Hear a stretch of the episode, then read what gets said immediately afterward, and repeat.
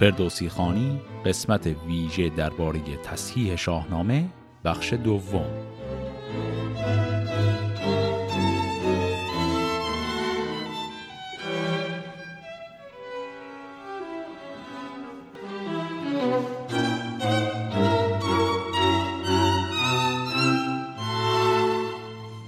در بخش اول از این قسمت ویژه درباره تاریخچه تصحیح ها و تمام تصحیح هایی که وجود داشته تا رسیدیم به تصحیح خالقی مطلق خیلی خلاصه صحبت کردم. بعد از اون گفتیم خب یه مقداری درباره اینکه خالقی دقیقا چه کار کرده و چرا کارش بهتر از دیگرانه صحبت کنیم. برای اون احتیاج داریم که اول یک سری از مفاهیم رو توضیح بدیم که بعد بتونیم از اونها استفاده کنیم تا روش کار خالقی رو بفهمیم.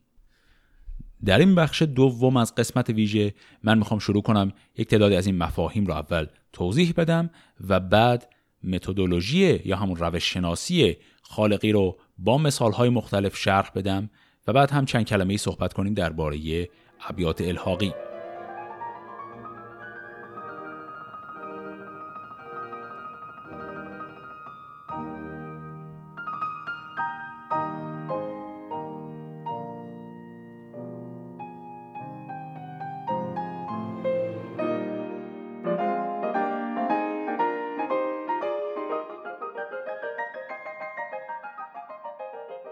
اولین چیزی که نیاز داریم بدونیم بحث خیشاوندی دستنویس هاست. خیشاوندی دستنویس یعنی چی؟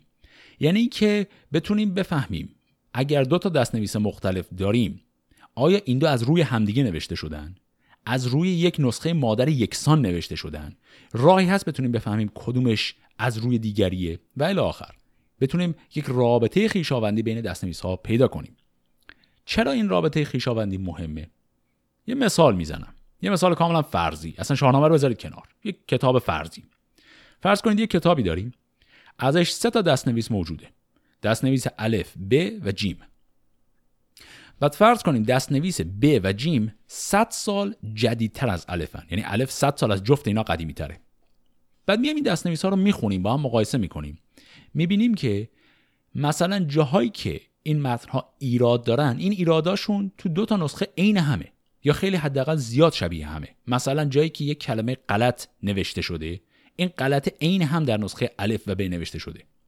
یا مثلا جایی که یه بیتی افتاده دقیقا همون بیت که تو الف افتاده تو ب هم افتاده. یا چیزهای شبیه این. بعد از اون طرف نگاه که می‌کنیم می‌بینیم جیم با هر دو اینا خیلی متفاوته. تو این حالت حرفی که می‌زنیم اینه که دستنویس الف و ب با هم خیشاوندن و دستنویس جیم خیشاوندیش با اینها دوره.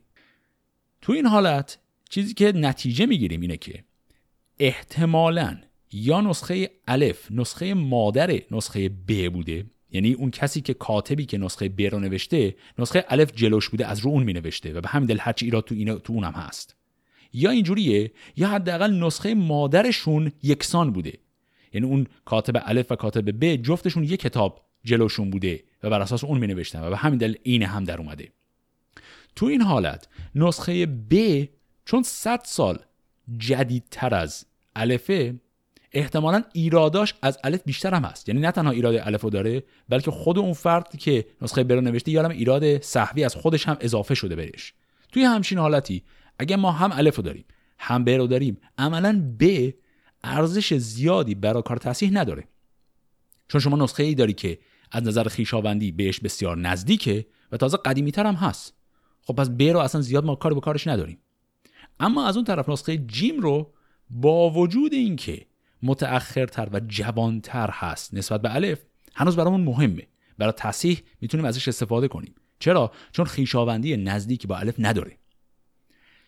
برای همین خیلی وقتا میشه از جیم استفاده کرد برای اینکه غلط های الف رو پیدا کرد و بالعکس از الف استفاده کرد برای اینکه غلط های جیم رو پیدا کرد. پس شناخت خیشاوندی نسخ از این جهت مهمه که ما بتونیم ارزش گذاری کنیم. از نظر پژوهشی کدوم نسخه بیشتر میشه روش حساب کرد و کدوم نسخه کمتر؟ پس صرف اینکه یه نسخه قدیمی تر یا قدیمی تر نیست به خودی خود کافی نیست. هرچه قدیمی تر باشه طبیعتا نسخه بهتریه. چون احتمال اینکه نزدیکتر بشه به اصل اصل خب طبیعتا بیشتر میشه. اما این به تنهایی کافی نیست. ما نیاز داریم خیشاوندی ها رو هم ببینیم. حالا این قضیه خیشاوندی ها توی شاهنامه چطور میشه؟ توی شاهنامه مثال به این سادگی نیست که یه الف و به جیم داشته باشیم. تعداد نسخ خیلی زیاده. تازه علاوه بر اون یه پیچیدگی هم به وجود میاد اینه که شاهنامه کتاب خیلی بزرگیه و کتابی به این عظمت یکی از مشکلاتی که به وجود میاد اینه که خیلی وقتها دستنویس ها صرفا یه با هم خیشاوندی داره.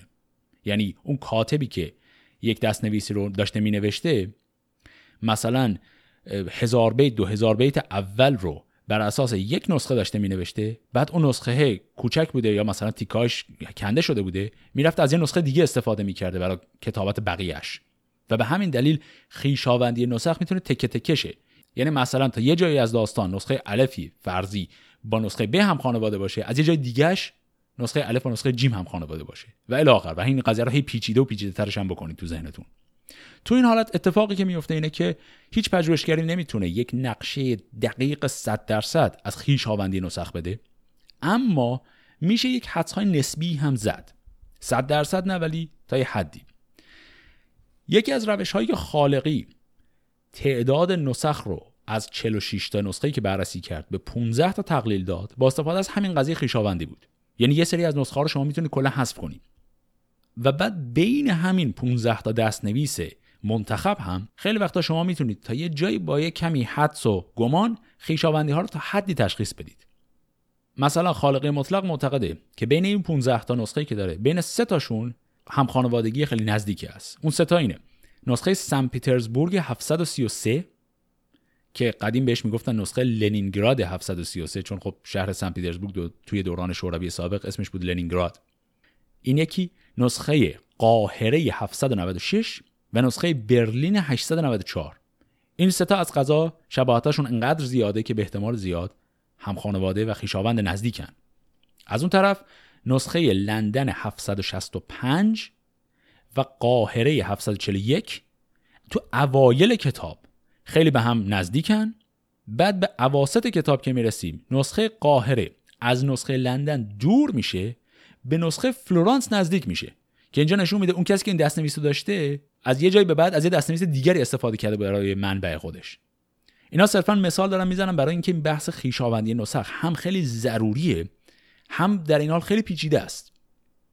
بعد اجازه بدید یه مثال دیگه بزنم برای که ضروری بودن اینو نشون بدیم. بعضی وقتها بعضی از دستنویس ها تا یه جایی خیلی معتبرن از یه جایی اعتبارشون دفعه خیلی کم میشه. و توی توجهی که یک پژوهشگر باید بذاره برای اون دستنویس این خیلی مهمه که بدونیم تا کجای کار این دستنویس از نظر خیشاوندی میشه اش اعتبار داد از کجا به بعد دیگه اعتبارش خراب میشه. مثلا دو تا دستنویس داریم. یکیش بهش میگن دستنویس لیدن یا لایدن 841 این لیدن یا لایدن اسم یک شهری در هلند. یه دستنویس دیگه هم داریم بهش میگن آکسفورد 852 این دوتا یعنی لیدن و آکسفورد چون سال کتابتشون خیلی به هم نزدیکه. یکی 841 یکی 852 احتمال اینکه یکی از روی دیگری نوشته شده باشه نزدیک به صفره. اما اون نسخه مادری که هر دو داشتن به احتمال زیاد یکیه. چرا؟ چون از قضا جفتشون یه بخش از داستان رو بسیار دقیق هستند و بسیار قابل اطمینان بعد از یه جایی به بعد یهو خیلی خراب میشن و بعد ایرادهاشون هم عین همه. اون کجاه از طرفای وسط های داستان سیاوش به بعد هر دوی این نسخه ها خیلی پر ایراد میشن و ایراداشون هم خیلی مشترکه. که این نشون میده این دوتا هم خانواده هستن با هم. نسخه مادری که داشتند از داستان سیاوش به بعد ایراد زیاد داشته. خب حالا من امیدوارم تا اینجا کسی رو زیاد گیج نکرده باشیم. از اینجا به بعد قضیه پیچیده قرار بشه. یه سوالی که این وسط نفر ممکنه بپرسه اینه که ما چجوری این دستنویس ها رو ارزش گذاری می‌کنیم؟ مثلا الان ما که خب هنوز تصحیح رو انجام ندادیم که. وقتی یه پژوهشگر هنوز تصحیح رو انجام نداده رو چه حسابی میگه مثلا این دستنویس فلان خیلی دستنویس بهتریه؟ برای ارزش گذاری دستنویس ها این یه کاری که از هیته تخصصی بنده کامل فراتره اما جوری که پژوهشگران این کار رو انجام میدن اولین روش ارزش گذاری بر اساس معیارهای فیزیکیه. مثلا نوع کاغذ نوع مرکب چیزای این شکلی رو بررسی می‌کنن تا تشخیص بدن آیا این دستنویس واقعا متعلق به سالی هست که ادعا میشه. بعدم چیزهایی مثل شکل خوشنویسی چون خوشنویسی فارسی به مرور زمان عوض میشه. خوشنویسی مثلا قرن 6 و خوشنویسی قرن 9 استانداردها و معیاراشون این هم نیست. و یک کسی که پژوهشگر تاریخ خوشنویسی می‌تونه اینو تشخیص بده و نگاه می‌کنه ببینه این کتابت با معیارهای خوشنویسی کدوم دوره همخوانه این شیوه ها شیوهایی که اول استفاده می‌کنن تا اصلا سلامت یه نسخه رو تشخیص بدن. چون خیلی وقتا یه نسخه ممکنه جعلی باشه کلش. یعنی ادعا بشه که مال قرن فلان معلوم بشه مال مثلا 300 سال بعدتر بوده. اینا اولین کاریه که باید انجام شه. یکی از کارهایی هم که معمولا انجام میشه اگر دستنویسی سالم مونده باشه یعنی پاره پارش نکرده باشن این دستنویس ها معمولا توی صفحات اول یا آخرشون باید تاریخ کتابت نام فردی هم که این کتابت براش انجام شده اینا نوشته شده باشن. وقتی نام فرد نوشته شده باشه شما می‌تونی بفهمی که مال چه دوره‌ای بوده. تاریخ کتابت هم که دیگه خیلی کارو آسون می‌کنه. متاسفانه بعضی از دستنویسا کامل سالم نموندن. مثلا اون صفحه‌ای که درش تاریخ کتابت نوشته شده پاره شده انداخته شده دور ما نداریمش. که خب این هم کارو یه مقداری سخت می‌کنه. اما در نهایت با استفاده از این شیوه های مختلف و ترکیبی از این روش ها صحت نسخه ها رو بررسی می‌کنن. صحت محتواییشون ولی کار بسیار سختیه که زمان بره و فقط و فقط میشه بر اساس مقایسه انجامش داد. یعنی هی این رو یک بیتی رو توی یه متن بخونی بعد تو متنهای دیگه این کاریه که صرفا با معیار فیزیکی نمیشه انجامش داد. حالا بهتر در مورد این حرف بزنیم که بحث فساد در متن اصلا یعنی چی و چه شکلیه؟ یعنی مثلا وقتی میگیم یه دست نویس ایراد داره ایرادها دقیقا چه شکلی هن؟ چجوری می‌تونیم این ایرادها رو طبقه بندی کنیم؟ و چجوری می‌تونیم اینها رو محک بزنیم؟ به طور کلی میشه گفت در یک کتابی مثل شاهنامه عملا فساد در متن رو میشه به دو دسته فساد ارزی و فساد طولی تقسیم کرد. فساد ارزی یعنی چی؟ یعنی دقیقا صفحه کتاب در نظر بگیرید ارز و طولش. ارز یعنی ایرادهایی که در نوشتن یک بیت خاص وجود داره. یعنی توی یک بیت یا یک مصرع یک کلمه غلط نوشته شه یا یک کلمه عوض بشه. این میشه ایراد ارزی فساد ارز در متن میشه اونجوری. فساد طولی یعنی یه بیتایی رو حذف کنن یا یه بیتا رو اضافه کنن. یعنی طول یک سفر در نظر بگیرید نه ارزش. یه چیزی که خیلی مهمه اینه که حواسمون باشه که منطق وجودی این دو نوع فساد کاملا با هم متفاوته و هر کدومش دلیل خودشو داره. فساد ارزی چجوری ممکنه به وجود بیاد؟ معمولا فساد ارزی ناشی از یا کم سوادی اون نسخه نویسه که یه واژه مثلا قدیمی یا سقیلی یا یک اصطلاحی که محجور شده به مرور زمان رو بلد نیست بعد اینو بد می‌خونه. فکر می‌کنه چیز دیگه ایه و بعد این اصطلاح بد خونده شده خودش رو در کتابت به کار می‌بره. چون همطور که گفتیم کاتبا خیلی وقتا سرکش ها و نقطه ها رو درست نمیذاشتن دیگه. خب این موجب سختی برای کاتب بعدی هم میشه که می‌خواد از این متن استفاده کنه. و این کاتب بعدی اگر سواد زیادی نداشته باشه یهو کلمه رو اصلا غلط می‌خونه. یا اصلا پیش میاد که یک واژه‌ای به مرور زمان واژه محجوری میشه در فارسی و کاتب بعدی سوادش زیاد نیست اصلا بلدش نیست این کلمه رو. گاهی هم کاتبا احساس خود دانشمند پنداری می‌کردن و مثلا یه اصطلاح قدیمی رو می‌دیدن بعد معنیشو بلد نبودن و فکر می‌کردن که نفر قبل غلط نوشته و بعد به خیال خودشون میومدن درستش می‌کردن و میومدن اصلا اصطلاح رو عوض می‌کردن.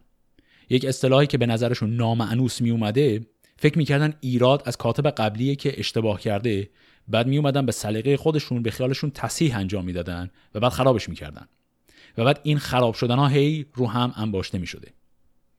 پس اینها یا حالتی که فرد سواد درست نداشته یا برعکس حالتی که فکر می‌کرده سوادش خیلی زیاده میومدن و متن رو تغییر می‌دادن. اینا میشه فساد ارزی اما فساد طول قضیهش چیز دیگه ایه. فساد طول حالتیه که یک کاتبی بر اساس یا ذوق خودش یا یک چیزی که از جای شنیده یه ابیات دیگری که توی متن وجود نداشتن رو تو حاشیه متن میاد می‌نویسه. کاتب چهار تا بیت قشنگ به ذهن خودش می‌رسه وقتی که داره یک بخشی از متن رو می‌نویسه. بعد اون بیتای قشنگ رو میاد گوشه متن برای خودش ذکر می‌کنه و می‌نویسه اون گوشه. اما خب کاتب که با کتاب خودش همه جا نمیره که. کتابی که می‌نویسه نفر بعدی که اینو می‌خونه که در جریان نیست ماجرا چیه. نفر بعدی 100 سال بعد 200 سال بعد کاتب بعدی این کتاب رو می‌گیره می‌خواد از روش نسخه بنویسه. می‌بینه که یه جایی یه بیت نوشته شده بعد کنار دستش تو حاشیه یه بیت دیگه هم هست. بعد این نفر فکر می‌کنه که این بیت تو اصل متن بوده صرفا کاتب قبلی جا انداختتش بعد چون جا نبوده مثلا گوشه گذاشتتش. و بعد ور میداره میذارتش تو اصل متن. یعنی یه بیتی زاییده ذهن یه نفره. اول میره تو حاشیه نفر بعدی اینو می‌بینه در جریان نیست از حاشیه میاردش تو اصل متن. و بعد نفر سوم که دیگه اصلا در جریان نیست همون متن رو هی تکرار می‌کنه و بعد شما این کار رو هی چند بار پشت سر هم تکرار کنید یه عالم بیت اضافه میشه به متن. این میشه معیاری از فساد طولی. چون منطق این دو فساد با هم متفاوته یعنی اون اتفاقی که میفته که یک کاتب متن رو در عرض عوض کنه و اون اتفاقی که میفته که یک کاتب متن رو در طول عوض کنه دو تا فرایند مختلف هستن چیزی که برای ما خیلی مهمه اینه که اگر شما یه دستنویس داری صحت اون دستنویس از نظر ارزی و طولی باید جدا بررسی بشه و اینها به هم الزاما ربطی ندارن. یعنی چی؟ یعنی اگر یک نسخه دارید که از نظر ارزی وضعش خوبه و فساد در ارزش زیاد نیست. این الزاما به این معنی نیست که فساد در طولش هم زیاد نیست. این دوتا رو نباید با هم قاطی کنیم. و اتفاقا حالت هم زیاد پیش میاد که یک نسخه ای فساد ارزش کمه فساد طولش زیاده و برعکس. مثلا طبق تخمینی که خود خالقی مطلق زده ما سه تا دستنویس داریم که از نظر فساد عرضی وضعشون خوبه. یعنی فساد عرضی درشون خیلی کمتره. یکی فلورانس 614 یکی لندن 675 یکی هم استانبول 731 اینا از نظر عرضی وضعشون خوبه و توی اینها فلورانس از همشون وضعش نسبتا بهتره. اما از قضا همین فلورانس و لندن از نظر فساد طولی وضعشون خیلی خوب نیست. یعنی ابیات الحاقی زیاد دارن. بعد از اون طرف مثلا دستنویسی داریم به نام دستنویس قاهره 741 که از نظر ارزی وضعش خیلی خوب نیست. اتفاقا از نظر طولی وضعش خوبه. یعنی ابیات الحاقی خیلی کم داره ولی ضبط ابیات نویسش ابیات ایرادهای فنی توی متن زیاد دارن. حالا این قضیه فساد طولی رو میشه یه مرحله هم پیچیده ترش کرد. فساد طولی خودش می‌تونه دو نوع باشه. دو نوع فساد طولی اینه که یه حالت ابیات الحاقی داریم یعنی توی یه داستانی تک و توکی بیت اضافه شده و یه حالت دیگه داریم روایات الحاقی. یعنی اصلا کلا یه داستان من آوردی وسط داستانها اضافه شده. در کل روایات الحاقی تو شاهنامه انقدر زیاد نیستن. ولی چون روایتن یعنی چون کلا یه داستان جدید هستن روایات الحاقی با وجود اینکه تعدادشون کمتره اما تأثیری که تو متن کتاب می‌زنن بیشتر از همه است. یه مثال از این روایت الحاقی من بزنم. یه داستان داریم. قبل از داستان ماجرای نبرد مازندران اتفاق میفته و بعد از داستانهای مربوط به تولد رستمه. اون داستان اسمش از داستان رستم و پیل سپید. فیل سفید نه دیو سپید. رستم و پیل سفید یه داستان کاملا من در بی سر که توش رستم میره و یه پیل سپید رو می‌کشه و انتقام فکر کنم سام رو می‌گیره همچین کاری می‌کنه. کلا داستان خیلی بیدر و پیکریه. هیچ ربطی به داستان قبلی بعدیش نداره. نه تنها ربط نداره اصلا معنی داستان قبلی بعدیش هم خراب می‌کنه. اینا همونطور که عرض کردم در کل انگشت شمارن این داستان هایی که از بیخ الحاقی هن. اما خیلی مهمن. مثلا یکی دوتا از همین داستان های الحاقی توی شاهنامه چاپ مسکو راه پیدا کردن. یعنی مصححین مسکو متوجهشون نبودن اضافه کردنشون به متن. مثلا یک داستان الحاقی داریم داستان پادشاهی گرشاسب بین داستان پادشاهی زف تحماسب اون اوایل کتاب. و داستان پادشاهی کیقوباد. ما بین این دو تا پادشاه پادشاه دیگه نداریم.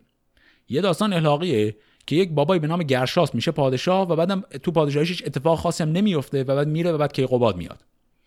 این کل داستان به شاهی رسیدن گرشاس یه داستان الحاقی اصلا نیست وجود نداره تو اصل شاهنامه. خب ابیات الحاقی ولی تاثیرشون نسبتا کمتره چون خیلی وقتا ابیات الحاقی نقششون فقط میشه گفت پیاز داغ ماجرا زیاد کردنه. مثلا یه جایی توصیف نبرد رستمه چهار تا بیت اضافه تر کردن که صرفا اون توصیف رو پر هیجان ترش کنن. ابیات الحاقی معمولا کلیت داستان رو عوض نمی‌کنن. صرفا کیفیت داستان رو بعضی وقتا میارن پایین. ولی همونم استثنا داره. جلوتر چند تا مثال از استثناش می‌زنم. حالتهایی هست که یه دفعه یه دونه بیت الحاقی میاد وسط یه داستان.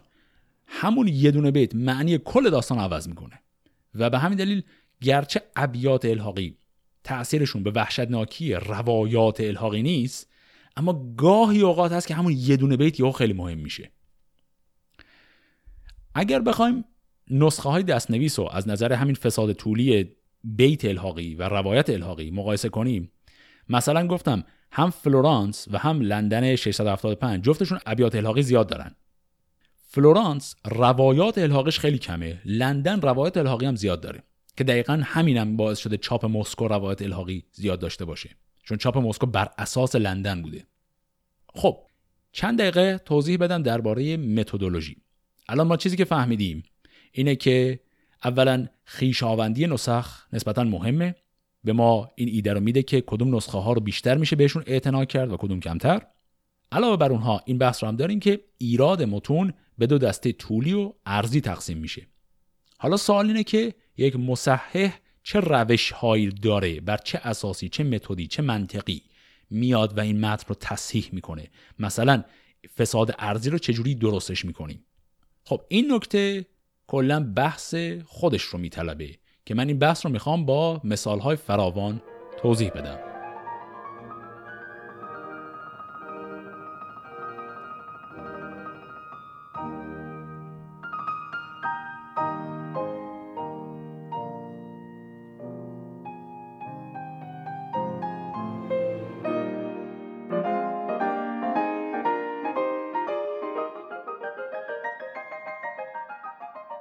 برای تصحیح کتاب در عرض یعنی نویسش یک بیت خاص. کلا دو نوع روش وجود داره. دو تا متد داریم. یک متدش هست اسمش اقدم نسخ.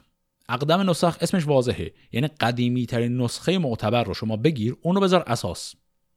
فقط زمانی به دست نویسای دیگه رجوع می‌کنی که یا اون نسخه اساس همون نسخه اقدم یا ناخانای یا اشکال فنی اساسی داره. یعنی ایراد نگارشی مثلا وزنش اصلا معنی نمیده. وزنش درست جور در نمیاد. معلومه که اون کاتب تو این نسخه تو این بیت خاص خراب کرده کار رو. یا اینکه کلا یهو یه بیت رو انداخته.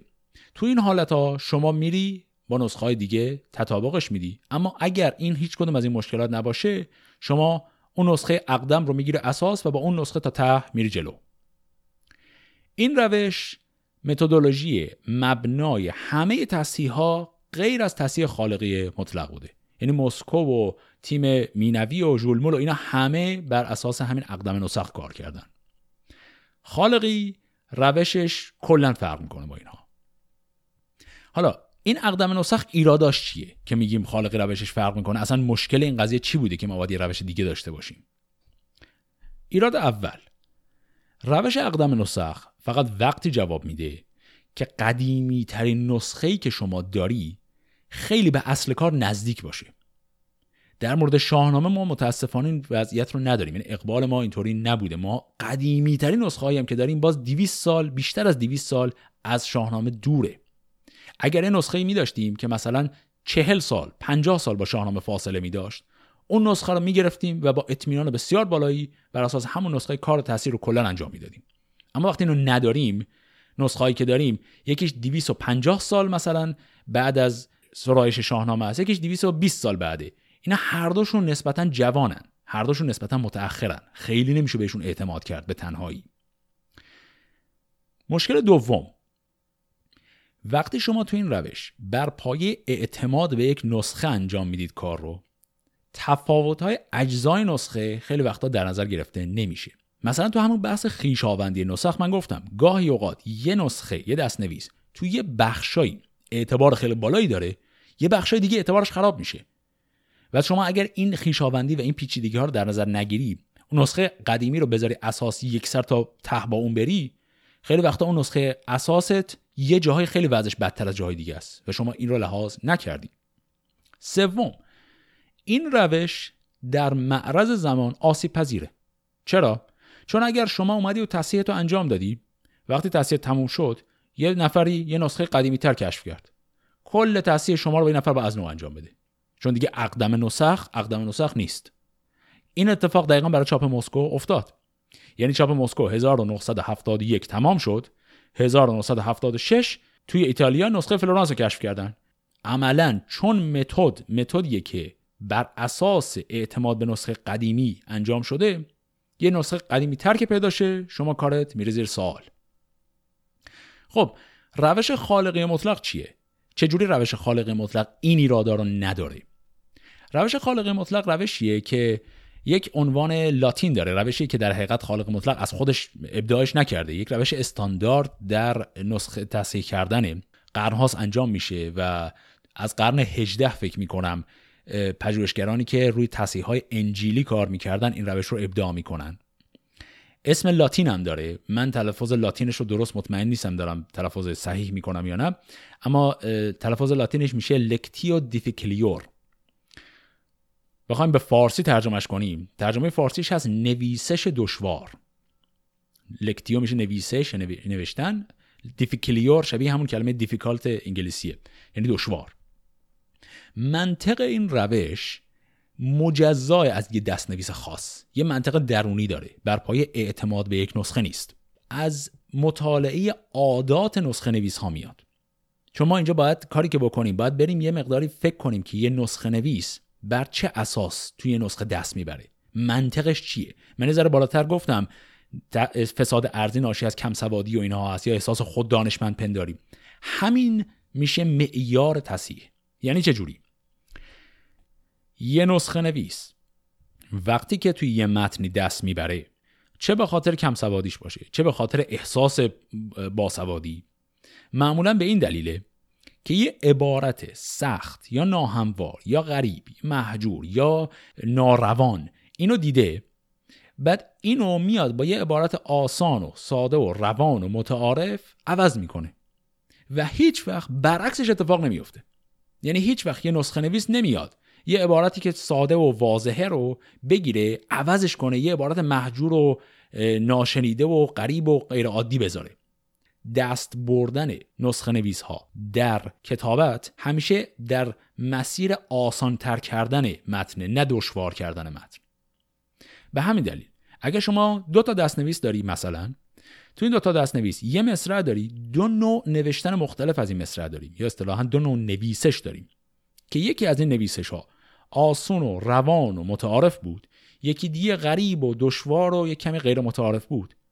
احتمال رو شما بر اون میدی که کاتب نوشتن سخت و دیده عوضش کرده کردتش نوشتن آسان. برعکسش اتفاق نمیافته. بر پایه این روش مثلا مثالهایی که خود خالقی می‌زنه برای اینکه توضیح بده. مثلا اگر تو متنها شما اسم یک شهری زابل نوشته شده. و توی یک دستنویس دیگه زاول زابل اسم متعارف متأخرترشه بسیار بعیده یک کاتبی کلمه زابل رو ببینه بعد عوضش کنه بکنتش زاول.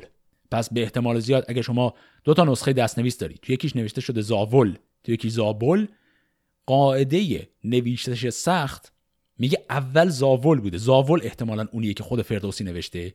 یه نسخه نویس اومده عوضش کرده. با این مثال شما کلماتی مثل دشخار و دشوار. دشخار کلمه محجورتر، غریبتر و قدیمیتریه از دشوار.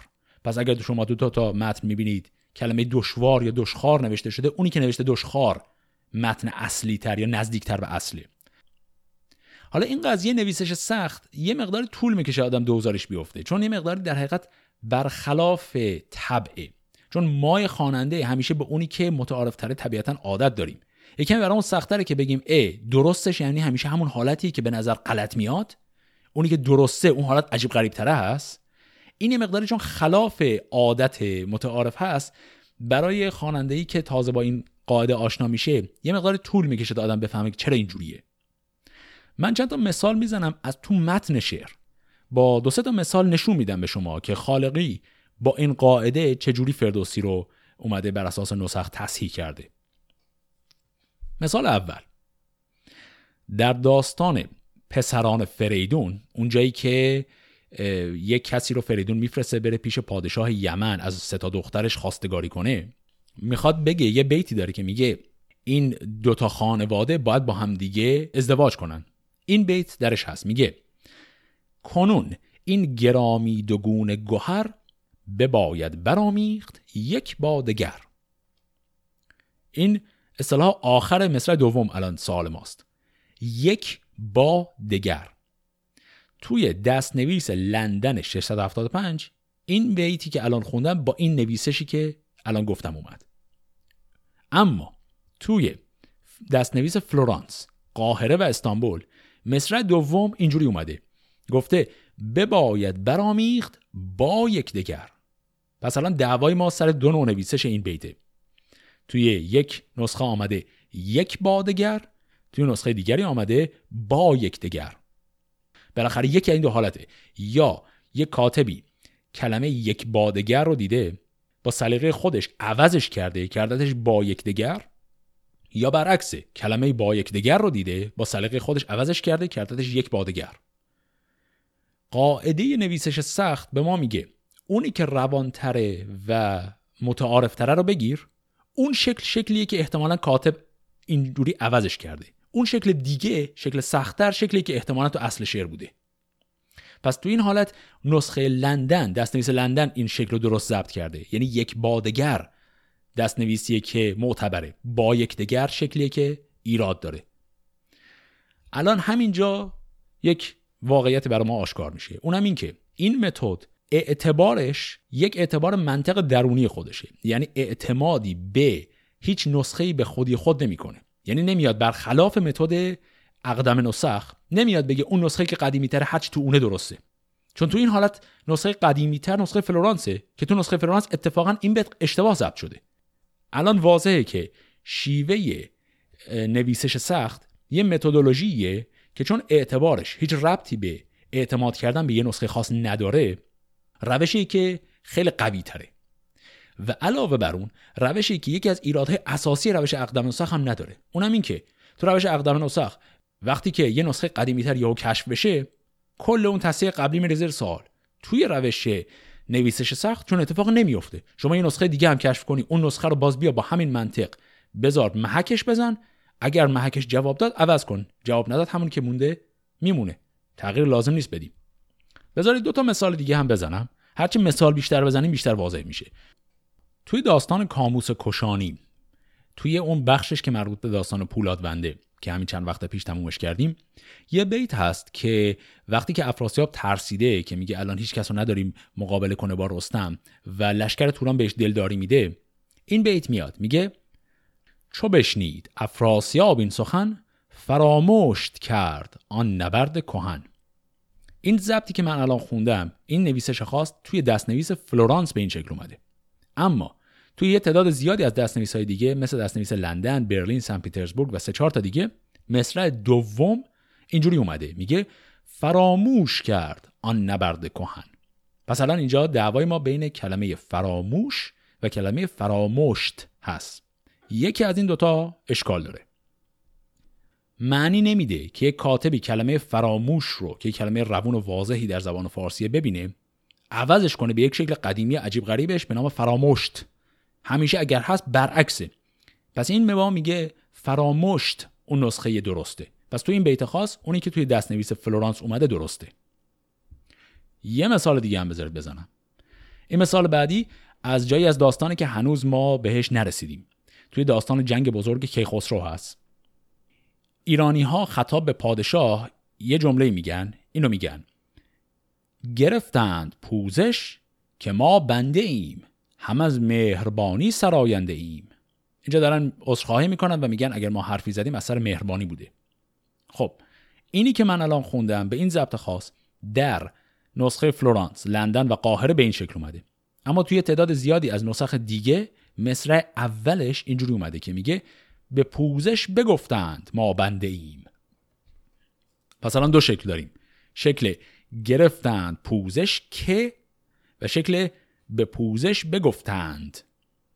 باز میگیم کدومش سختتر ناروانتر و همچین دشوارتر قیافش و کدومش متعارفتر و روانتره. به پوزش بگفتند خیلی روانتره تا گرفتند پوزش که. پس تو این حالت باز دست نویس سختتر نویسش سخت اونیه که درست داره پس گرفتند پوزش که ما بنده ایم شکلی که احتمالا معتبره. خب تا اینجای کار داشتیم. حالا قضیه بعضی وقتا پیچیده تر میشه. گاهی اوقات تشخیص نویسش درست الزامن نه نیازی به روش نویسش دشوار داره نه اصلا ممکنه. چرا؟ چون بعضی وقتا فرق بین آوردن یا نیاوردن یک کلمه یا یه عبارت توی یک مصرع فرق معنیه نه فرق سختی و آسونی. توی این حالتهایی که گفتم مثلا فراموش و فراموش خب جفتشون یه معنی میدن. صرفا دو جور نوشتن مختلف یک کلمه. اما گاهی اوقات یه بیت یه کلمه دیگه جای یه کلمه آمده و اصلا معنی عوض میشه. تو اون حالت کدوم انتخاب می‌کنیم؟ تو اون حالت بر اساس معنای مثلا توی دیباچه شاهنامه یه بیتی اومده اونجایی که داره توصیف معنای خرد و اهمیت خرد و اندیشه رو میگه اینجوری میگه. کنون خردمند ارج خرد بدین جایگه گفتن در خورد. یعنی ای آدم خردمند الان ما باید درباره اهمیت و ارج خرد حرف بزنیم. خیلی بیت واضحی هم است این بیت با این نویسش خاص در نسخه قاهره و آکسفورد آمده. و توی تعداد زیادی از نسخ هم همینطور. اما تو نسخه فلورانس اتفاقا این مصرع اولش به جای کلمه ارج کلمه مرد آمده. یعنی میگه کنون خردمند مرد خرد. خب برای که ببینیم نسخه فلورانس غلطه فرق کلمه ارج و مرد که فرق سختی و آسونی و اینا که نیست که فرقش در معنی بیت عوض میشه. کلمه مرد رو اگر شما بذارید جمله جمله ناقصی میشه. چون میگه کنون خردمند مرد خرد. بدین جایگه گفتن اندر خورد. خب چی چی اندر خورد؟ اون چیزی که گفتنش الان اندر خورد چیه؟ جواب اینه که ارج خرد گفتنش اندر خورد. یعنی ارج کلمه ارج اگر نیاد مرد بیاد اصلا جمله ساختارش از نظر دستوری عوض میشه. تو این حالت شما دیگه معیارتون یه معیار درونی خود معنی جمله و بیته نه معیار نویسش سخت. یه مثال دیگه هم بزنم از همچین چیزی. این یه مثال خیلی معروفیه.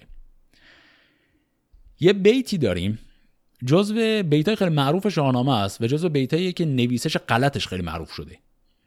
توی داستان مرگ ایرج وقتی ایرج داره التماس می‌کنه که به دوتا برادرش که منو نکشید شروع می‌کنه حرف زدن میگه من اصلا پادشاهی رو ول می‌کنم. اصلا میرم کنار برای خودم میرم یک پیشه یاد می‌گیرم یک شغل یاد می‌گیرم و با این شغل خودم یه روزی مختصر برای خودم در میارم و اصلا کل این ملک ایران مال شما باشه. اصلا نمی‌خوام خدا نگهدار. و خب می‌دونیم که دوتا برادرم گوش نمیدن به این حرف. توی اون حرف هایی که ایرج داره می‌زنه قبل از مرگ این بیت آمده. میگه مکش مورکی را که روزی کش است که اون نیز جان دارد و جان خش است. این دستنویس فلورانس دقیقا این شکلی آوردتش. توی دستنویس لندن 675 این بیت اصلا جا افتاده. نویسنده این بیت رو از قلم انداخته. توی هشت تا دستنویس دیگه اینجوری اومده بیت. میگه میازار موری که دانه کش است که جان دارد و جان شیرین خش است. خب این بیت به این شکل خاص توی بوستان سعدی هم آمده. خیلی از کسانی که این بیت رو می‌شناسن از بوستان سعدی میشناسنش. چه خوش گفت فردوسی پاکزاد و الی آخر. اما مسئله اینه که به احتمال بسیار زیاد آقای سعدی این بیت رو از خودش سروده. یعنی در حقیقت سعدی معنی بیت فردوسی رو گرفته بعد به زبان خودش اون بیت از نو سروده. و در حقیقت جوری هم سرودتش که به درد معنی خود داستانی که خودش می‌خواد توی بوستان بگه بخوره. بعد جالبش اینه تمام دستنویسایی که این بیت رو به اون شکلی که شبیه مال سعدیه دارن همشون دستنویسایی که بعد از زمان سعدی نوشته شدن. فقط دو تا دستنویس داریم بین تمام اینها که اصلا دستنویس تاریخش مال قبل از زمان سعدیه. اون دو تا دستنویس هم دستنویس لندن و فلورانسن هرچی دستنویس دیگه داریم مال بعد از دوره حیات سعدی نوشته شدن. بعد بین این دو تا دستنویس لندن و فلورانس لندن که اصلا این بیت رو جا انداخته فلورانس هم که این بیت رو به یه دیگه داره. خب تو این حالت باز دیگه اون معیار نویسش سخت و اینا خیلی کمک نمی‌کنه چون اصلا معنی جمله بیت عوض شده. تو این حالت کاری که ما می‌کنیم به معنی بقیه متن نگاه می‌کنیم. ببینیم کدوم یک از این دو تا بیت اصلا توی بقیه متن بیشتر معنی میده. ما گفتیم که داستان اینجوریه که ایرج داره التماس می‌کنه میگه من میرم یک شغلی برای خودم دست و پا می‌کنم. ایرج هیچ جا نمیاد بگه لطفا منو اذیت نکنید. میگه منو نکشید چون اونا می‌خوان بکشنش. خب توی همچین حالتی بیت میازار موری اصلا معنی نمیده. پس بعضی اوقات هم معیارها معیار فقط نویسش سخت و آسان نیست معیار معنای اثر در بطن و در بستر خودشه. حالا گاهی اوقات پیش میاد که بین دو تا نویسش نه هیچ فرقی هست در معنی و نه هیچ فرقی هست در سادگی و سختی. تو اون حالت و فقط تو اون حالت ما میریم سراغ نسخه اقدم و اونو می‌ذاریم میار مثال بزنم ازش. مثلا ما تو داستان مازندران اون اوایل داستان وقتی که کیکاووس تصمیم گرفته حمله کنه به مازندران و همه پهلوانان ایرانی نگرانن که آقا این بیچارمون می‌خواد بکنه یه بیت داره که اینجوری میگه. اگر شایدی بردن بد به سر به مردی و گنج و به نام و هنر همین بیت. به این شکلی که الان من خوندمش. توی دستنویس فلورانس و لندن و قاهره اینجوری اومده. اما توی دستنویس استانبول و سن پیترزبورگ و آکسفورد و برلین و یک دو تا دیگه مصرع دوم همین بیت اینجوری اومده. به مردی و نام و به گنج و هنر. شما احتمالا اصلا فرقش متوجه هم نشدید. تو یکیش میگه به مردی و گنج و به نام و هنر. تو یکی دیگه میگه به مردی و نام و به گنج و هنر. جای کلمه نام و گنج جابجا شده. خب الان کدومش درسته؟ خب معنیشون که این همه. از نظر سختی و آسونی هم که خب هیچ کلمه ای که عوض نشده با یک شکل قدیمی تر یا سختتر یک کلمه دیگه که تو این حالت کدومشه که ما انتخاب می‌کنیم. وقتی به همچین جایی می‌رسیم یعنی هیچ روشی نداریم برای اینکه ببینیم کدوم نسخه درسته تو این حالت میگیم نسخه اقدم یا نسخه قدیمی تر اون درسته. اما تا زمانی که به همچین جایی نرسیم ما سراغ متد نسخه اقدم نمیریم. خب تمام اینایی که گفتم همه اینا برای بحث فساد ارزی بود. یعنی برای حالتی که نوشتن یک عبارت یا کلمه توی یه بیت فرق می‌کنه تو نسخه ها. اما قضیه فساد طولی کلا قصه خودشو داره. حالا الان بریم سراغ بحث فساد طولی.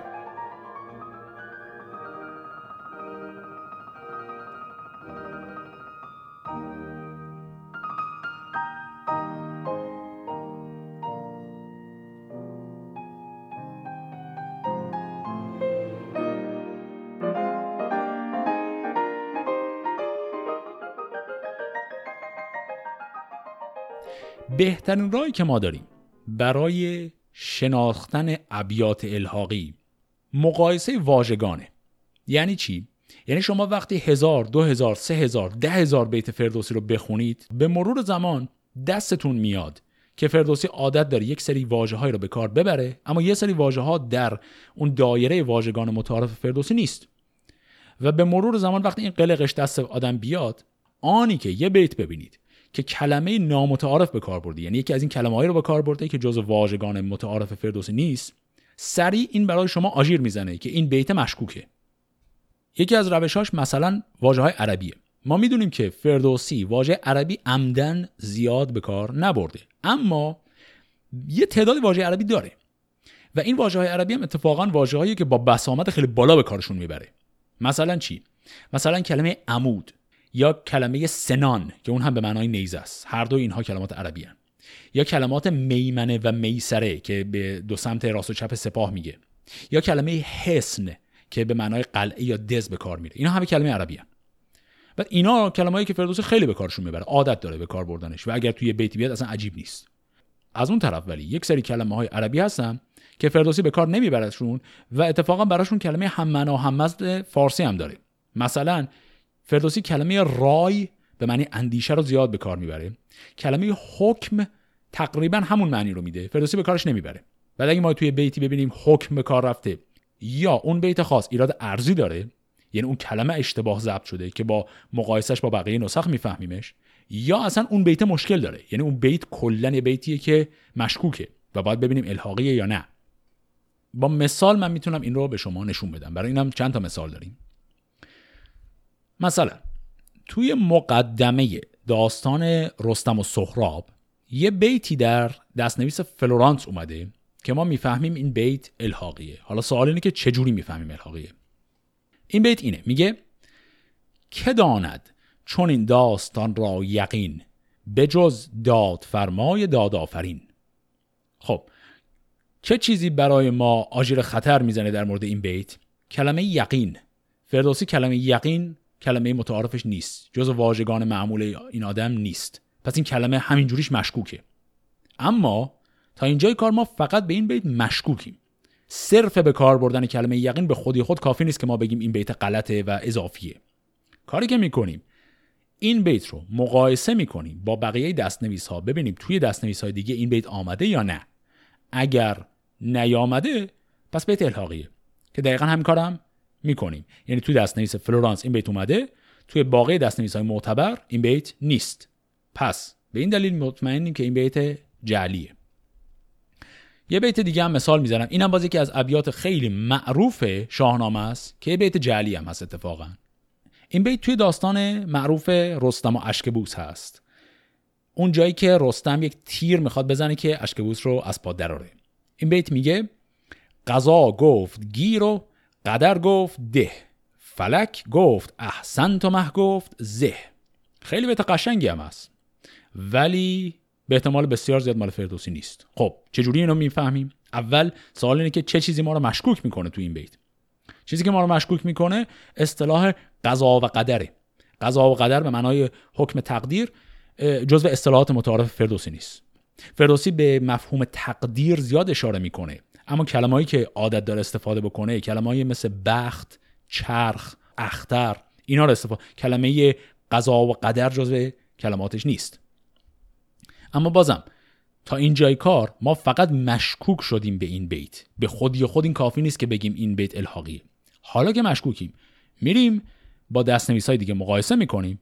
وقتی مقایسه می‌کنیم اگر تو دستنویس های دیگه نباشه دستنویس های معتبر دیگه معلوم میشه الحاقیه که دقیقا هم اتفاق میفته این بیت که الان خوندمش توی دستنویس استانبول و قاهره هست توی دستنویس فلورانس نیست توی دستنویس لندن هم تو حاشیه هست. گفته بودم این ابیات الحاقی خیلی هاشون اول تو حاشیه میان بعد میان تو متن. تو لندن تو حاشیه است تو فلورانس نیست. پس الان مشکوک که بودیم نگاه کردیم نسخه قدیمی هم ندارنش. پس می‌دونیم این بیت الحاقیه. از اون طرف ولی به صرف غیر عادی بودن یک کلمه ما نمی‌تونیم بگیم بیت الحاقیه. یعنی حتما باید این مقایسه بشه. یه مثال می‌زنم از بیتی که ممکنه قیافش یهو الحاقی بزنه. اما وقتی مقایسه می‌کنیم توی دستنویس ها می‌بینیم الحاقی نیست.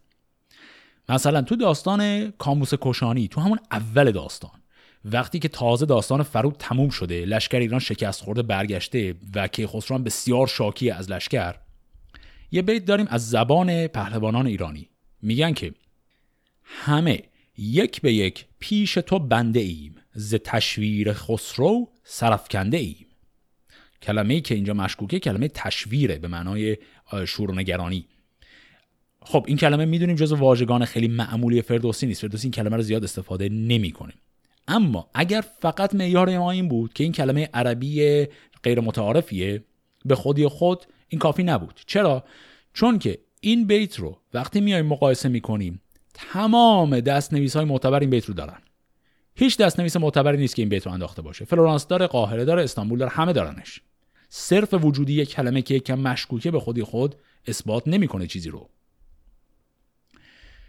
گاهی اوقات ما الحاقی بودن یه بیت رو از طریق کلمات عربی و اینا نمی‌فهمیم. گاهی اوقات فقط این قضیه که یک کلمه متعارفه یا متعارف نیست کافی نیست. یهو یه بیتی داریم که جاش توی متن بی ربطه. با بقیه متن همخوان نیست و خیلی پرت و پلا می‌زنه. اون باز می‌تونه ما رو مشکوک کنه. یعنی فارغ از اینکه چه کلمه ای درشه اگه یه بیت یهو خیلی بی ربط باشه تو متن ما می‌تونیم مشکوک شیم بهش و بریم مقایسش کنیم توی دستنویس های مختلف. چند تا مثال بزنم. مثلا تو داستان رستم و سهراب تو همون مقدمه اگه خاطرتون باشه مقدمه رستم و سهراب خیلی مقدمه قشنگ و پر احساسی بود. دو تا بیتون اولش داشت. من اون دو تا بیت رو می‌خونم. این دو تا بیت هیچ کدومش الحاقی نیست. من فقط می‌خونم که یادمون باشه چی بود قضیهش اینجوری میگه.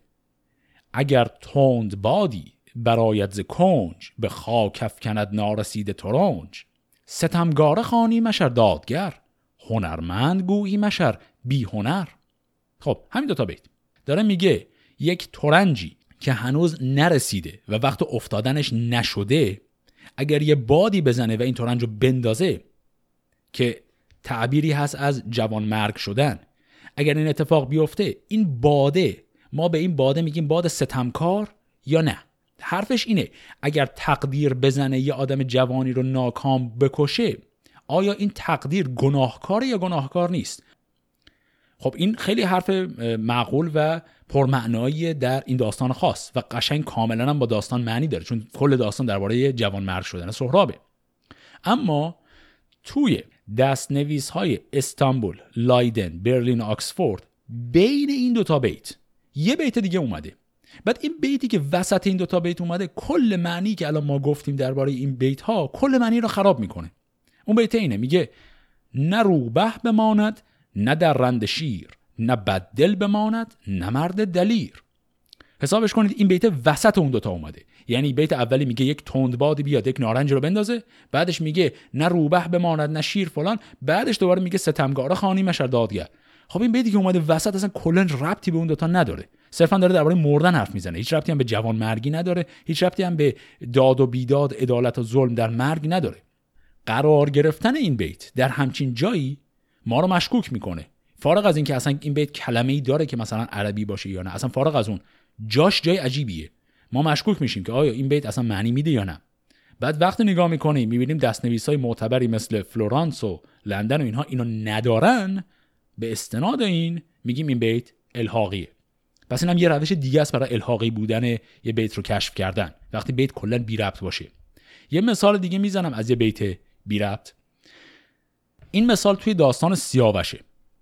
تو داستان سیاوش وقتی که رسیدیم به ماجرای سیاوش و سوداوه وقتی که قرار شده آزمون آتش رو بذارن و دو تا تل بزرگ از هیزم درست کردن و این یک مسیر خیلی باری که اون وسطش گذاشتن که سیاوش قرار از اون مسیر رد شه اون بیتایی که توصیف این صحنه هست رو بخونیم. تو اون بیتا اینو میگه. نهادند بر دشت هیزم دو کوه جهانی نظاره شده همگروه. گذر بود چندانک جنگی چهار میانه برفتی به تنگی سوار. پس میگه دوتا کوه هیزم گذاشتن همه اومدن نگاه کردن. بین این دوتا کوه طوری فاصله است که اگر چهار نفر سوار برن به سختی می‌تونن عبور کنن. توی نسخه خطی آکسفورد بین این دوتا بیت دوباره بینشون اومده خرابش کرده. بین این دوتا بیت یه بیت اومده که کامل واضح بی ربطه. اون بیت چیه؟ میگه به جز پارسایی تو از زن مجوی زن بدکنش خاری آرد به روی. این آقای کاتبی که این بیت آورده دیده که داستان سیاوش و سوداوه داستانی که درش شخصت زن منفیه و به واسطه همین این داستان چند تا بیت در نکوهش زن داره این آقا اخلاق ضد زن خودش رو وارد داستان کرده و گفته بذار یه ذره اینو همچین آشش رو شورتر کنیم. بعد در این حال که این کارو کرده انقدر بی سلیقه بوده که ورداشته این بیت ضد زنی که گفته رو جای غلطی گذاشته. چون این بیت رو اگه می‌خواست بذاره باید ذره قبلتر میذاشت. جایی که داره توصیف آتش هیزم رو می‌کنه اون دو تا بیت قبلی و بعدی به وضوح دو تا بیت پشت سر هم باید باشن. بعد وسط این دو تا بیت اومده میگه زن بدکنش خاری آرد به روی. کاری که می‌کنیم مقایسه می‌کنیم با دستنویس های دیگه. می‌بینیم که غیر از دستنویس آکسفورد هیچ کدوم از دستنویس های معتبر این بیت رو ندارن. به همین دلیل الحاقیه. خب تا اینجا هرچی بیت گفتم بیت های الحاقی بود که به خودی خود داستان رو عوض نمی کرد. ولی من بالاتر یه نکته رو گفتم. گفتم حالتی پیش میاد بعضی وقتا یه تک بیت یهو می‌زنه معنی داستان رو عوض می‌کنه. بذارید یه مثال از همچه حالتی بزنیم که یک دونه بیت الحاقی کلا داستان رو متحول می‌کنه. توی داستان کشتن سیاوش درست بعد از صحنه بریدن سر سیاوش که یک صحنه بسیار دردناکیه و چند تا بیت خیلی دردناک هم درباره گذرا بودن دنیا داره. درست بعد از اون توی دوتا دستنویس آکسفورد و لایدن یه بیت دیگه اومده. این بیت اینجوری میگه. بیامد کسی و به خاکش نهفت. تن شاه در خاک تیره بخفت. خب پس داره میگه یک کسی اومد وقتی که سیاوش رو سرش رو بریده بودن و کشته بودن اومد و اون رو به خاک سپرد. این بیت به تنهایی گند زد به این داستان. چرا؟ چون تو این داستان قبل از اینکه سیاوش بمیره بعد از اینکه میمیره یه عالم آدم ها تو مرسی هاشون خود سیاوش درباره مرگ خودش پیش بینی می‌کنه رستم بعدش میگه همشون میگن که این آدم مظلوم و تنها مرد. چرا؟ چون هیچکس نبود حتی خاک سپاریش کنه. جسدش رو وسط بیابان ول کردن و رفتن. بعد اون وقت یک کاتبی اومده همجوری زارتی یه بیت گذاشته این وسط که میگه بیا آمد کسی یا به خاک خاک سپاری براش درست کردن. بعد خب این بیت اصلا کلا با همه چیز داستان تناقض داره. بعد اصلا مگر آدمی داشتیم اونجا؟ همه که خب تو خاک توران بودن هیچ کس نداشت. اصلا کل داستان به خاطر این بود که سیاوش بی کس و کار تنها مونده بود. یهو یه آدمی همینجوری پیدا شد و به خاکش نهفت. این بیت هم غیر از نسخه های آکسفورد و لایدن هیچ نسخه دیگه ندارتش. یعنی فلورانس و لندن اینا هیچ کدوم ندارن اینو. پس به همین دلیل مطمئنیم که الحاقیه. خب اینها همه مثال هایی بود از فساد هم ارزی و هم طولی و هم شیوه هایی که یک پژوهشگری مثل خالقی اینها رو بررسی می‌کنه و تصحیح می‌کنه. من با این مثال ها می‌خواستم نشون بدم که اولا کار خالقی چرا انقدر ارزش داره؟ ثانیا کار خالقی چرا انقدر سخته؟ چون برای هر یک دونه بیتی که می‌خواد مقایسه کنه باید بره هی با همه نسخه ها مقایسه کنه تا مطمئن باشه حساب کتابش چجوریه.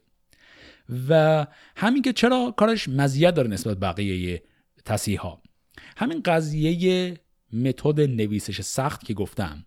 این باعث میشه که ما اعتبار کار رو به یک دستنویس خاص ندیم و در صورتی که یک دستنویسی تازه یه دفعه کشف بشه پژوهش قبلی رو لازم نیست دور بریزیم. عین این اتفاق واقعا برای خالقه هم میفته. چند سال بعد از اینکه کار خالقی تمام میشه یه نسخه تازه کشف میشه در کتابخانه کالج سن جوزف در بیروت که گهگاه به این نسخه سن جوزف میگن و بعضی هم بهش نسخه بیروت میگن. این نسخه از نظر تاریخ دقیق کتابتش رو پیدا کردن هنوز یه مقدار درش دعوا هست اما نسخه نسبتا قدیمی و تا حد بسیار زیادی معتبریه. اعتبارش تا حدی نزدیک به همون نسخه فلورانس و نسخه لندن و این هاست اگر خالقی از شیوه اقدام نسخ استفاده کرده بود باید چهار ستون بدنش میلرزید وقتی که یک نسخه جدید پیدا میشه چون کل کارش ممکن بود بره زیر سوال. ولی نه تنها کار زیر سوال نرفته بلکه خالقی خیلی راحت اون نسخه دیگر رو هم می‌ذاره کنار. یه دور بیت به بیت اون نسخه رو هم با تصحیحی که داره مقایسه می‌کنه. چون متدش هیچ تناسبی با اعتماد به یک نسخه خاص نداره و منطق درونیشو داره می‌تونه با اون متد اون نسخه جدید رو هم وارد تصحیحش کنه. که دقیقا کاریه که خالقی انجام داد. و گفتم بعد از اینکه با دارت المعارف بزرگ اسلامی کارو چاپ کرد اومد نسخه سن جوزف رو هم بررسی کرد. با بررسی اون تغییرات مختصری در تصحیحش داد و اونی که با انتشارات سخن چاپ کرد اون تغییرات رو هم لحاظ کرده. حالا کسی ممکنه بپرسه آیا نسخه خالقی هم بی ایراده؟ نه بی ایراد که نیست. آدمیزاد که بی ایراد نیست. نسخه خالقی هنوز سرش دعوا هست. اما واقعیت اینه که دعوایی که الان درباره نسخه خالقی مطلق داریم یه دعوایی که دیگه فقط یه دعوای خیلی خیلی فنی پژوهشیه. یعنی برای کسی که می‌خواد صرفا شاهنامه رو بخونه دعوایی که چندان مهم نیست دونستنش. و همین دعواها هم خیلی تخمینی بخوام براتون بگم توی هر مثلا 700 800 بیتی یه بیت داریم که مثلا سرش هنوز دعواه. در حالی که گفتم ما وقتی که مثلا نسخه ژولمول یا مکن رو داشتیم بین هر 6 بیت سر یه بیت دعوا داشتیم. به این شکل ما می‌تونیم بگیم که نسخه خالقی بی نقص و بی ایراد نیست اما انقدر نسخه منزه پاکیزه و درجه یکی هست که تا حد بسیار زیادی می‌تونیم ما بهش اعتماد کنیم. من برای اینکه این قسمت رو تمام کنم چند دقیقه می‌خوام فقط درباره اهمیت ابیات و روایات الحاقی حرف بزنم. و با این دیگه این قسمت رو به پایان برسونیم. ابیات الحاقی برای ما بعضی وقتا یک مشکلی به وجود میاره. مثل همون بیتی که درباره داستان رستم و اشکبوس گفتم. بعضی از این ابیات الحاقی بیتای قشنگی هن. یعنی با وجود اینکه ما با متد و استاندارد درستی می‌تونیم تشخیص بدیم که این بیت نباید مال خود فردوسی می بوده باشه اما خب به هر حال بیت قشنگه. و خیلی وقتا خواننده ها در یک برزخی دوچار میشن که میگن خب حالا این بیت قشنگ رو چیکارش کنیم؟ بندازیمش دور؟ حیفه. و خب از اون طرف هم می‌دونیم مال فردوسی نیست. پس توی اصل شاهنامه هم نبوده. چیکار کنیم با این؟ من یه مثال دیگه هم می‌زنم از بیت اینجوری. مثلا یه بیتی هست اونم باز خیلی از کسانی که شاهنامه رو نخوندن هم این بیت رو می‌شناسن جزو ابیات معروفه. میگه ز سم سطوران در آن پهن دشت زمین شش شد و آسمان گشت هشت. این بیت هم الحاقیه مال فردوسی نیست. ولی خب بازم بیت قشنگیه. من می‌تونم با یک تمثیل توضیح بدم که چرا ابیات الحاقی مهمن و در حقیقت چجوری ما به عنوان خوانندگان معاصر می‌تونیم با این ابیات تکلیف خودمون رو روشن کنیم. شما یه همچین داستانی رو فرض کنید. فرض کنید شما یک پدر بزرگی داشتید که قبل از اینکه شما به دنیا بیاید این پدر بزرگ اصلا از دنیا رفته مثلا شما هیچ وقت ندیدین این رو. و شما براتون یه سری قصه ها گفتن. مثلا پدر و مادر شما که این پدر بزرگ رو دیدن یه قصه هایی گفتن که پدر بزرگ شما چنان شخصیتی بوده و چنان ویژگی هایی داشته. یه تصویری براتون ساختن ازش. اما غیر از اون هیچی درباره این فرد نمی‌دونید. و حالا فرض کنید شما رفتید و در کتابخانه در یک زیرزمین مثلا مال پدر بزرگ خیلی ناگهان یک نسخه کتابی پیدا کردید. مثلا یک رمانی پیدا کردید که این رمان رو پدر بزرگ شما در سن مثلا 20 سالگی خونده بوده. و بعد شما این کتاب رو باز می‌کنید و می‌بینید یک عالمه در حاشیه های این کتاب پدر بزرگ شما در همون سنین جوانیش یه عالمه چیز نوشته. یه جایی براش جالب بوده یه علامت تعجب گذاشته. یه جایی خیلی ذوقش گرفته یه چند تا جمله خودش نوشته. یه جایی خط کشیده معلوم بوده از این جای کار خیلی خوشش میاد و الی آخر. یه عالم حاشیه نویسی و چیز کارهای مختلف کرده روی این رمانی که داشته. شما این رمان رو می‌خونید و بعد می‌بینید هر جایش که به نظر شما جمله قشنگی میاد. همون جاییه که پدر بزرگتون هم که شما هیچ وقت ندیدینش زیر اون خط کشیده. یا هر جایش که به نظرتون خیلی عجیب و غریب میاد دقیقا همون جایی که پدر بزرگ شما هم یک علامت تعجب گذاشته. همین خوندن این کتاب بین شما و این پدر بزرگی که هیچ وقت ندیدینش یک رابطه به وجود میاره که بسیار پرمعناتر و عمیقتره. از تمام قصه هایی که مثلا پدر شما درباره پدر بزرگ براتون گفته بود.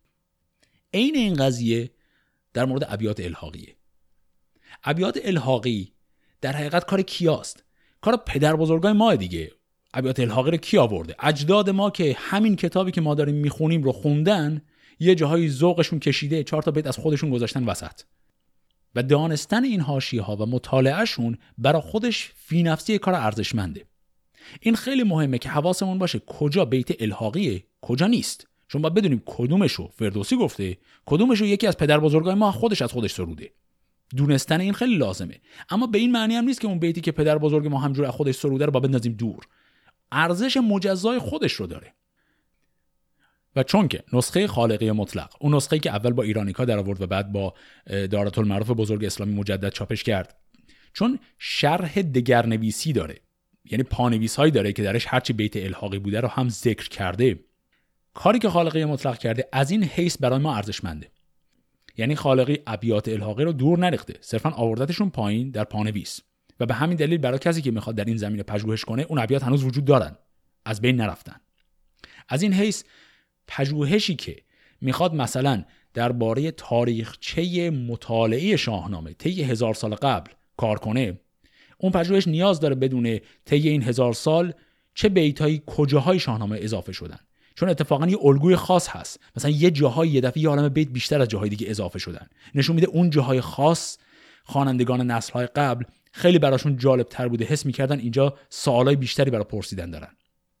در حقیقت میشه اینجوری گفت. اگر من و شمای امروزی به بعضی از جاهای داستان شاهنامه می‌رسیم و برامون سواله نگاه که می‌کنیم می‌بینیم نسل‌های قبلم همونجا براشون سوال بوده. صرفا با این تفاوت که اونجا هم سوال رو پرسیدن هم دیگه خودشون جوابش دادن. ولی ما فقط سوال رو می‌پرسیم. و از این حیث ابیات الحاقی هم برای خودشون جداگانه خیلی مهمن. خب این میشه کل این قسمت ویژه که قسمت خیلی طولانی هم شد. امیدوارم که بحث زیاد پیچیده و عجیب و غریب نشده باشه.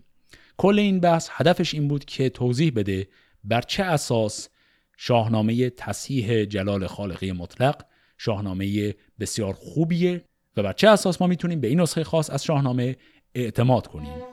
تا هفته آینده و قسمت بعد خدا نگهدار.